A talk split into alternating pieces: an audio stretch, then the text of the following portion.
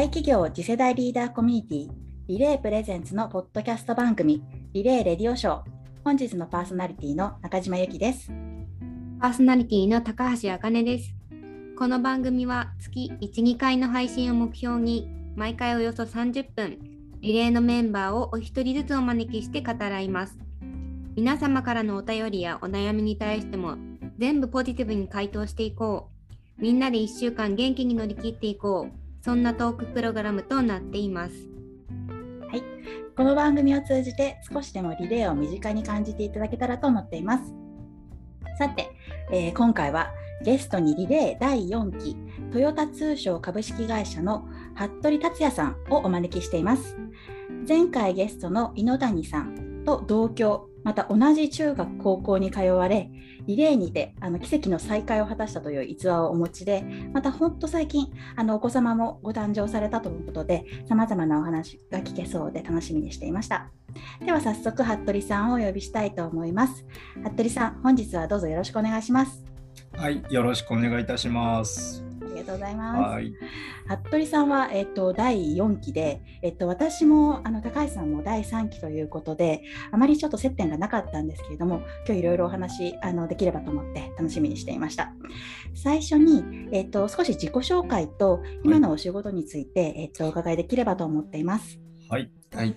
あの私あの、トヨタ通商株式会社で今、2012年に入社したので10年目になります。えー、服部達也と申します。えー、現在は、えー、トヨタ通商のデジタル変革推進部というところに所属しておりまして、えー、あのこちらはそのデジタルを、え、使ってですね、会社自体の在り方だったり、え、今の収益源であったりっていうのを、え、より進化させていこうということをミッションに仕事をしています。あともう一つ、あの兼務という形にはなるんですけれども、えー、トヨツイノベンチャープロジェクトという新規事業創出のえー、プログラムをやってまして、あのリクルートでいうとこの、あの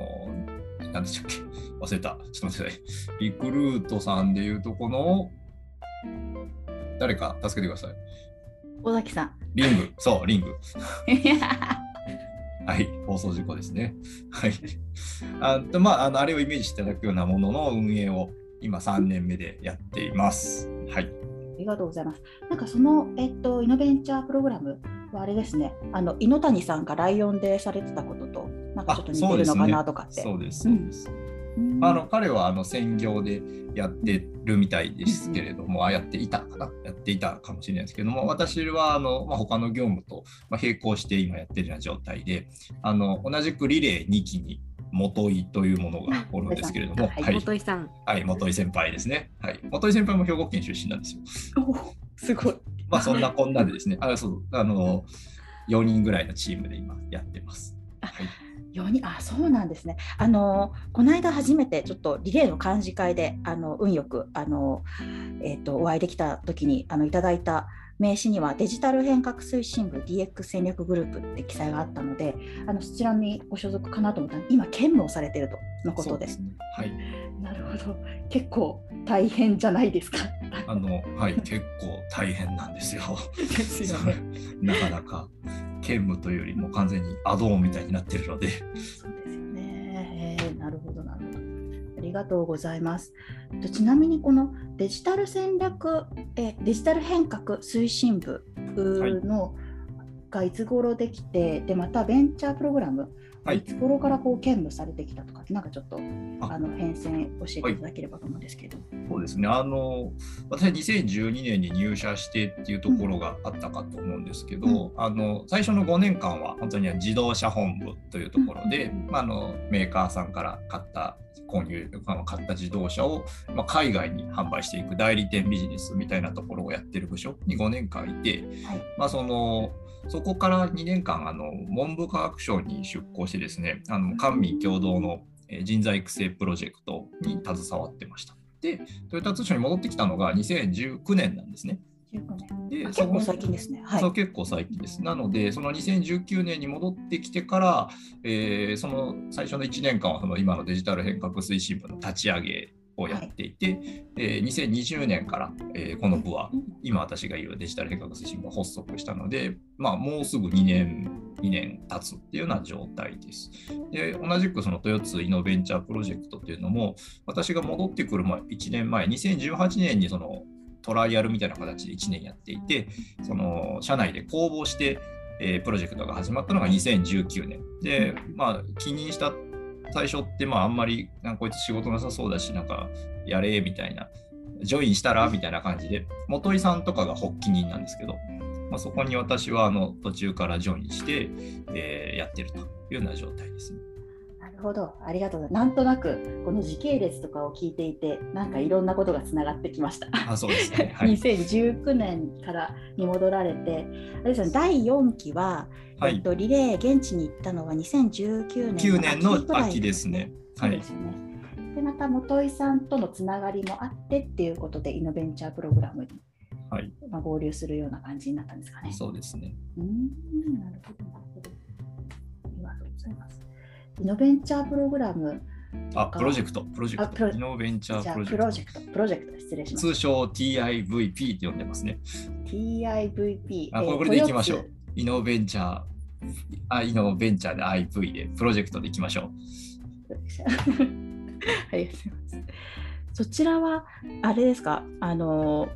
こう文科省から変えられてきて、えっと、デジタル変革推進部にご所属されたりとかっていうのもあの自分のこうこういうことがやりたいですっていうようなあ意思があったりとか、どういう背景ではい。今のご所属になったのかなって思ったんですけど、あまあ、その通りで、あの自分でうんうん。希望してっていうのが半分と、まあその、うんまあ、いろいろ成り行きでっていうのが半々ぐらいかなと思っていて、あの私その2019年にトヨタ通商に起任するって時に、まあ、一応そのどこか戻りたいところとか行きたいところあるのっていうのを、まあ、はい、あの時の人事部長が聞い。てくださって、あのまあ、猪谷君も言ってたんですけど、まあ、5年間同じ部署に最初からいると、まあ、多分ちょちょっとこう違うことしたいなとかって思うんですよね。で、あのまあ、文部科学省のそのプロジェクト自体が大変革新的で、まあ、イノベーティブなものだったので、でまあ、そういう学生さんたちにもたくさんあって、あの私はまあそういう方向に行きたいなというところだったので、まあ、その当時、その当時、まあ、DX っても言い始めてたと思うんですけど、そうですね。うんそうですね。で、私あの学生時代そのなんか統計学とかをちょっと勉強してた関係もあって、まあ、そのデータサイエンスとか、なんかそういう仕事を今からでもちょっとやってみようとかっていうつもりで、まあ、そのもともと IT 部門にあの起任を希望を出したんですね。はい、IT 戦略部。うんで、ここもあの、なんすかね、部長や課長さんに、あの、はじめましてと、ちょっと 混ぜてください というような形で、あの、直談判に行って、で、あの、まあ、念願かなって移動してきたんですけど、まあ、その移動した初日に、あの、なんかちょいちょいと9時からちょっと会議室に行けと言われたら、まあなんかコンサルの方がいっぱいおってですね、まあ、ちょっとこういう DX のプロジェクトをまあ立ち上げようと思ってるみたいな、じゃあこれもやってみたいな形で、あの3人ぐらいのチームに混ぜてもらって、まあ、この今の部署の立ち上げが始まったと。で、まあ、そういうのもやっていて、まあ、その、そのなんですかね、この当社が考える DX って、まあ、別にそのデジタル製品を新しく販売していこうとか、そういうことではなくて、まあ、そのコーポレートトランスフォーメーション by デジタルみたいなところなんですね。うんなので、まあ、そこの一環でやっぱそういう変革の動きって、やっぱ社内のあのいくつかの場所でやっぱ動いていて、まあ、こうやってあの一緒にやった方がいいんじゃないのっていうような束ね方もあったので、あのそこで私もまあ、まあこれも声かけてもらって、まあ、なんか面白そうだからやろうぐらいので、じゃああの混ぜてくださいっていう形でであの入ったっていうのがきっかけですね。だから基本的には、んなんかこの数年は自分でやりたいことを会社でやらせてもらってるなって思います。ここでちょっとあのお伺いしたいんですけれども、やっぱ会社の社風というか、あのおお伺いしてて、やっぱり文科省に、まあ、出向されたりですとか、結構いろんな、まあ、面白い取り組みをずっとされてきてるなという印象なんですが、やっぱそういうことをやっぱり自由にやらせてくれるような会社だったりとかするのかということと、やっぱりそこで新しいことをやっていく上で、会社がこういうふうにあってほしいなとか、なんか問題点とか、なんかお持ちでしたら教えていただきたいなと思います。そうですねあの私は何かこう巡り合わせがよくそういったこのやりたいことをやってるなって自分では思ってるんですけどはい。やっぱりその同期だとか、まあはい前後の先輩後輩を見るとやっぱ保守的でなかなか変わらないこの会社でなんか将来も見えなくてって言ってこう辞めていく人たちがはい。まあ多いんですね。まはい。あその商社も、まあ、商社ってもともとあんまり離職率って低いと言われてた中でのちょっと増えてるぐらいなので、はい世の中的には多くないのかもしれませんが、なんかこう、うーん、なんか自分だけこう美味しい思いをさせてもらってて申し訳ないなっていうのも、美味しい思いをしてるのかどうか知らないんですけど、いやいや。あのなんかそこにあんまり不満はなくて、なんかみんなそうならないのって、なんかどうしたらいいんだろうかなっていうのは疑問に思う、疑問っていうか、あのうーん問題として感じてます。なんかリレーメンバーあるあるな気がします。リレーのメンバーは結構皆さんアグレッシブというか活動的で割と主体的に動かれる方が多いと思うんですけれどもあのそれぞれの会社に戻ってみると実は全体的にはそうでもないっていうことが多いような気がしますね。そうなんです。あの僕は僕でこうやってまあやってるし、まあ、多少自分でもこう動いてやってるからあれだから、まあ、みんな動けばいいんじゃんとかって思ってたんですけどみんなでもそうは言ってもそうはならないっていうところにうん。こう絶望してるようなところもあるんでなんかこうちょっとでもこうそういうふうに思わないような人たちになったらいい会社なんだろうなとは思うんですけど、なかなかえ自分だけ良ければいいなっては言えないなって最近思ってきました。でもきっと服部さんの才能で いろんなお仕事が回ってくるのかなとちょっと思いました。ありがとうございます。ありがとうございます。またあのお仕事の話いろいろありがとうございます。少しずつちょっとパーソナルなところにあの移っていければなと思っておりまして、はい、あのこれまでもあの名前が挙がっているあの前回のゲストであった服部さんからあの、えーご質問をいただいて預かっておりますと。あすいません、服部猪谷さん猪谷さん失礼しました。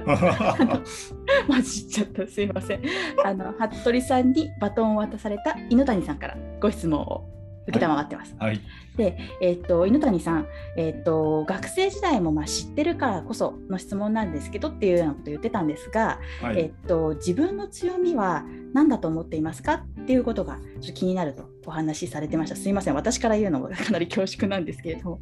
えっとちょっとこういうようなえっとご質問を預かっていていかがでしょうか？自分の強み。そんな質問なんだと。面接官かと。あでもそうですね。僕まあそれが分かってたらあんま苦労してないと思うんだけど、ん。その僕はあんまり自己認識と他人からの評価があんま一致しないタイプなので。大体高校時代の私をこう、まあ、どんな風に捉えてたかもあんまよく分かんないなっていうのが率直な感想で。結構ライバル視してましたよ。なんかされてましたね。ソフトボール部。と？ソフトテニス部ですね。ソフトテニス部と、彼はサッカー部だったんで、ね。はいなんかマラソンの話が僕、別に後ろ走ってる人がないんだとか知らないんで、ちょっとわかりません。はい。えーっと、ただですね、まあその、多分中高時代から、うん別に僕ってなんかその、まあ、マラソンの話があったあったけど、別に僕スポーツそんな得意なわけでもないし、まあ、別に勉強もなんかそんなすごいできるわけでもないので、まあ、なんか強みって分かりやすい強みって多分あんまり僕ないと思うんですよその一般的に評価されるような基準で言うと。なんか部活で言うと、まあ、僕ソフトテニス部だったんですけど全然あの同期とかインターハイとか出たけど僕出てないし勉強もなんかね東大とか医学部とか行くやついっぱいいたしあのなんかそうでもないんですけど一つ思うのはあの、まあ、イノベーションとかリレーとかと絡めて考えるとなんかその人となんかまあずれてることをなんかえーあんまり苦にしないのかあーなんか鈍感だからやっちゃうのかなんか多分ちょっとずれてるんですよ。そこが強みだったんだと思います。なるほど。なんかそう、あどうぞどうぞ。ずれてるっていうよりも、ま、あの今のこの、えっとご入社されて5年間は自動車本部に行って、文科省に行かれてまた帰られてきてっていうような結構あの柔軟性は終わりなのかなと。そうですね思って。柔軟性もあるし、そういうなんかちょっと違う道を見つけたら、はいまあ結構喜んで飛んでいっちゃううん部分もあるのかなと思ってます。なんか、まあ、そのまあ10代の頃は普通に生きてたと思うんですけど、その大学に、まあ、私、高校卒業して最初、その地元の国立の大学に行ってたんですけど、はい。まあ、あの、1年で辞めちゃったんですね。で、国立を？まあ。で東京のまあ私立の大学に、まあ、はい国立も受けたんですけど落ちたから東京の。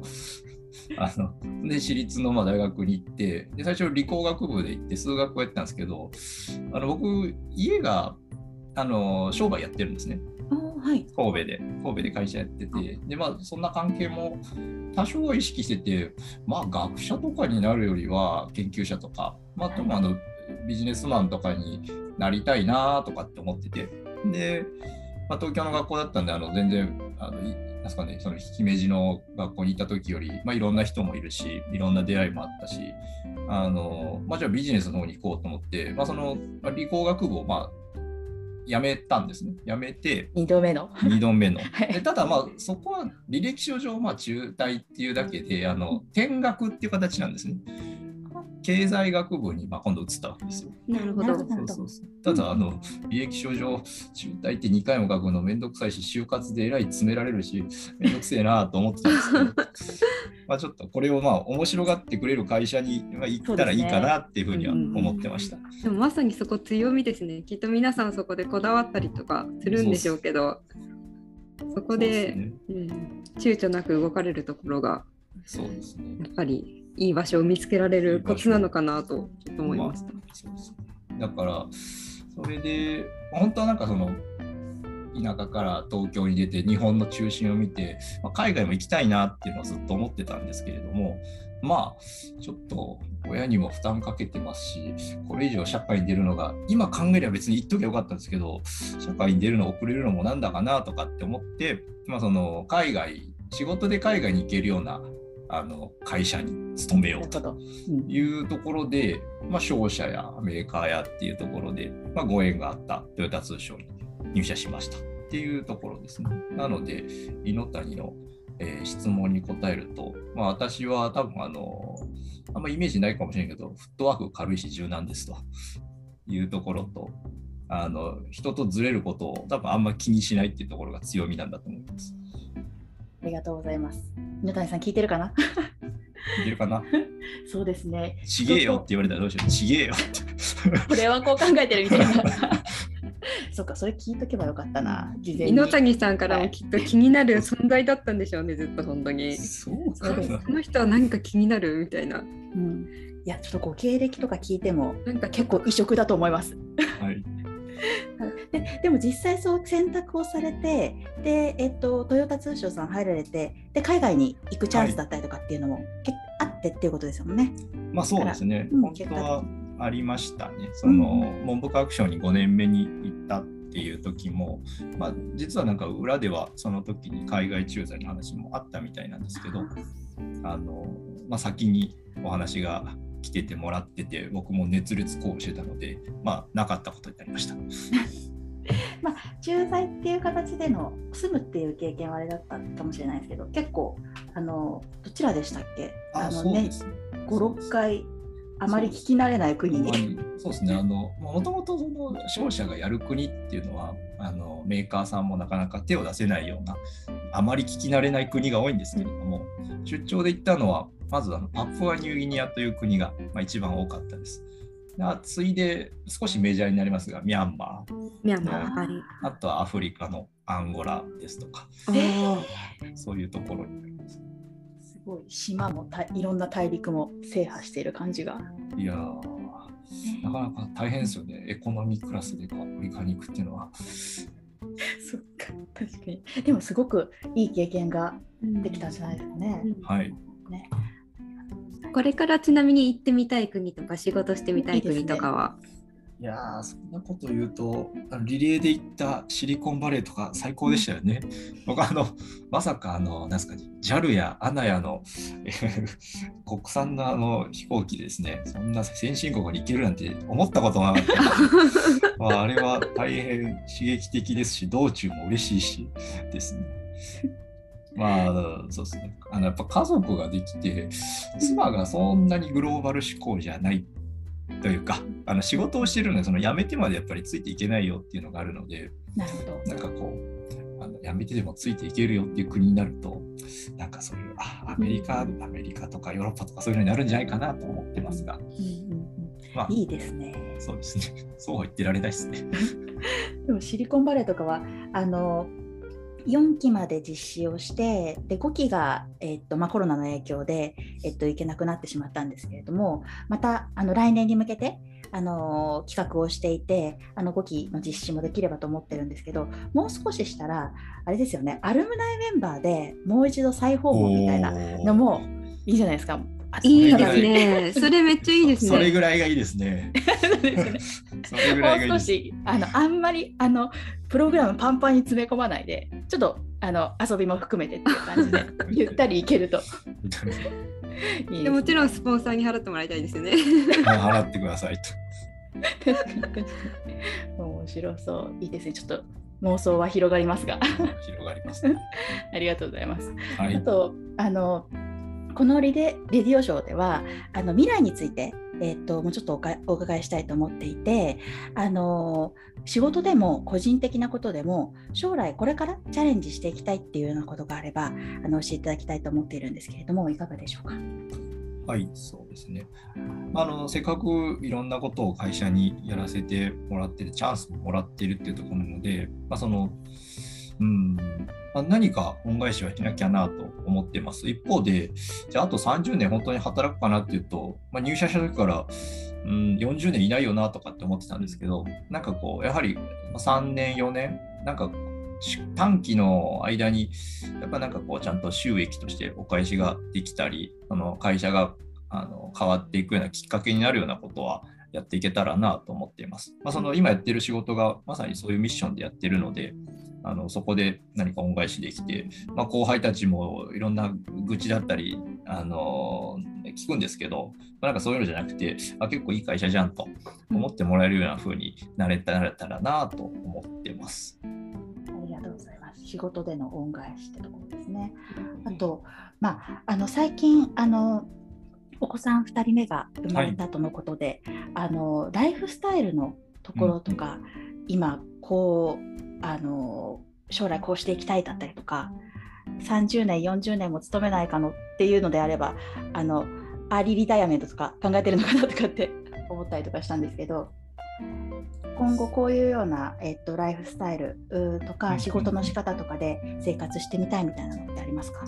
まあ、本当にベタではあるんですけど、アーリーリタイアをするわけではないんですけれども、やっぱなんかその場所とか時間にあんまりこう、とらわれないような働き方ができたらなっていうのと、まあ、その、うんじゃあそういう仕事をするためのスキルだとか、ポジションってなんだろうなっていうのは、ちょっと考えますよね。ですでもね子供がちっちゃいうちはそうだけど大きくなったら実はあんま関係ないんじゃないと思うんですけどそのバランス取りにくいのは多分この10年15年だと私は思っています。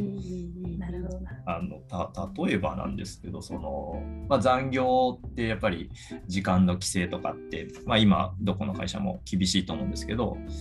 あそうでもない顔しますね皆さん。あ厳しいと思います。外資系だから違うのかな。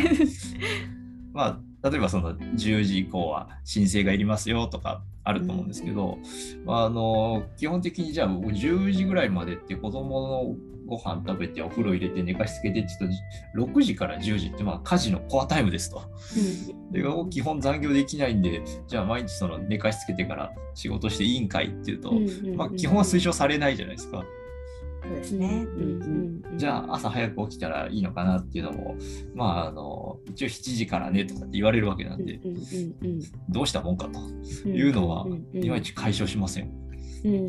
仕事は増えていく年次上がっていろいろ仕事も増えていくし、まあ、難しくなるなと思うんですけど、うんうんうん。新人の時よりなんか時間の制限が厳しくてあ大変だなってこの1年2年、まあ、コロナもあって思ってます。うんうんうんうんでも本当そうですよね。あの女性なんかも働く人が増えてくれば、それこそ両立必要になってくると思うので、そういう声も届いてそうですね。変わっていってほしいなと私も思いますね。そうですね。あの私の家はまあその共働きでうんうん。で子供もいてってまあよくある日本のこれ30代の人の悩み悩みの家庭だと思うんですけど、うんうん。意外と会社の部署にこの条件の人が少なくて、なるほど。まあ、上の方はもうお子さんあのお大きいですなんですけど、はいまあはい。同世代でも子供いないとか結婚してないとか、あの専業の奥さんが専業ですとかっていうのがあって、うんうんうん。あ意外と世の中あるあるかと思ったらマイノリティなのかふーんっていうのが商社のまあなんか働き方として独特なのかなとはちょっと思ってます。なるほど。やっぱりなんか強制的に増やしていかないと難しいところとかあるのかもしれませんね。そういう人をあえて入れていくとか。ね。ありがとうございます。ちょっと時間も迫ってまいりまして、えーっとですね、リレーレディオショーでは、毎回のゲスト、毎回のあのゲスト来ていただいた方に、次回の、えーっと、次回ゲストをご紹介いただくっていうような、あのリレーその名の通りで、えっと、メンバーがリレーしていくっていう形で会を重ねているんですけれども、あの次回ゲスト、えっと、リクエストいただけたらと思っているんですが、どなたお招きしたいでしょうか？はい。そうですね。あの同じくリレー4期の、えー株式会社クラレの高須賀さんをバトンを渡したいと思います。あの高須賀さんとはですね、まあ、そのリレーの期間、えー多分後半戦のデザインシンキングのワークショップをやってる時に同じチームだったっていうのもあって、まあ年もまあちょっと上なのかな？わかんないですけど、あのまあ、結構コミュニケーションをよく取ってたっていうのと、帰国した後もですね、あの高須賀さんの部門で何かこう海外進出をしたいっていうのがあって、私もあの社内であの彼の部門にあのつないだことがあって、それもなんかなんか動き始めたっていうのも聞いていたり、また高須賀さんの、えー直属の役員さんですかね。で、まあ、我々がそのデジタル変革組織をこうやって立ち上げたっていうのも、えーまあ、高須賀さんにおお話をしてたので、あのその役員同士の、なんていうんですかね、あの交流みたいなのも、あのー粘着ではできなかったんですが、コロナだったので、まあ、そのオンライン上で、まあ、そういう部門間の交流もできて、まあ、なかなかあの戻ってから一緒にコラボがちょっとできたなと思っていて、まあ、こうそれがあ質問にもつながるけど、はいそれって今どうなったの？っていうのを あなるほど、それがご質問ですね。なるほど、なるほど。あの、つないだ件っていう形ですよね。はい、確かにお預かりしました。はい、ありがとうございます。えーっと、本当に今日は、あの楽しい時間ありがとうございました。えっと、最後に、うん、ありがとうございます。最後に、あの、何でも構いませんので、えっと、リレーやラジオに対する、えっと、期待や、えっと、ご感想、えっと、聞いてくださっているリスナーへのメッセージなど、何かお言葉いただけたら、あの、幸いです。はい。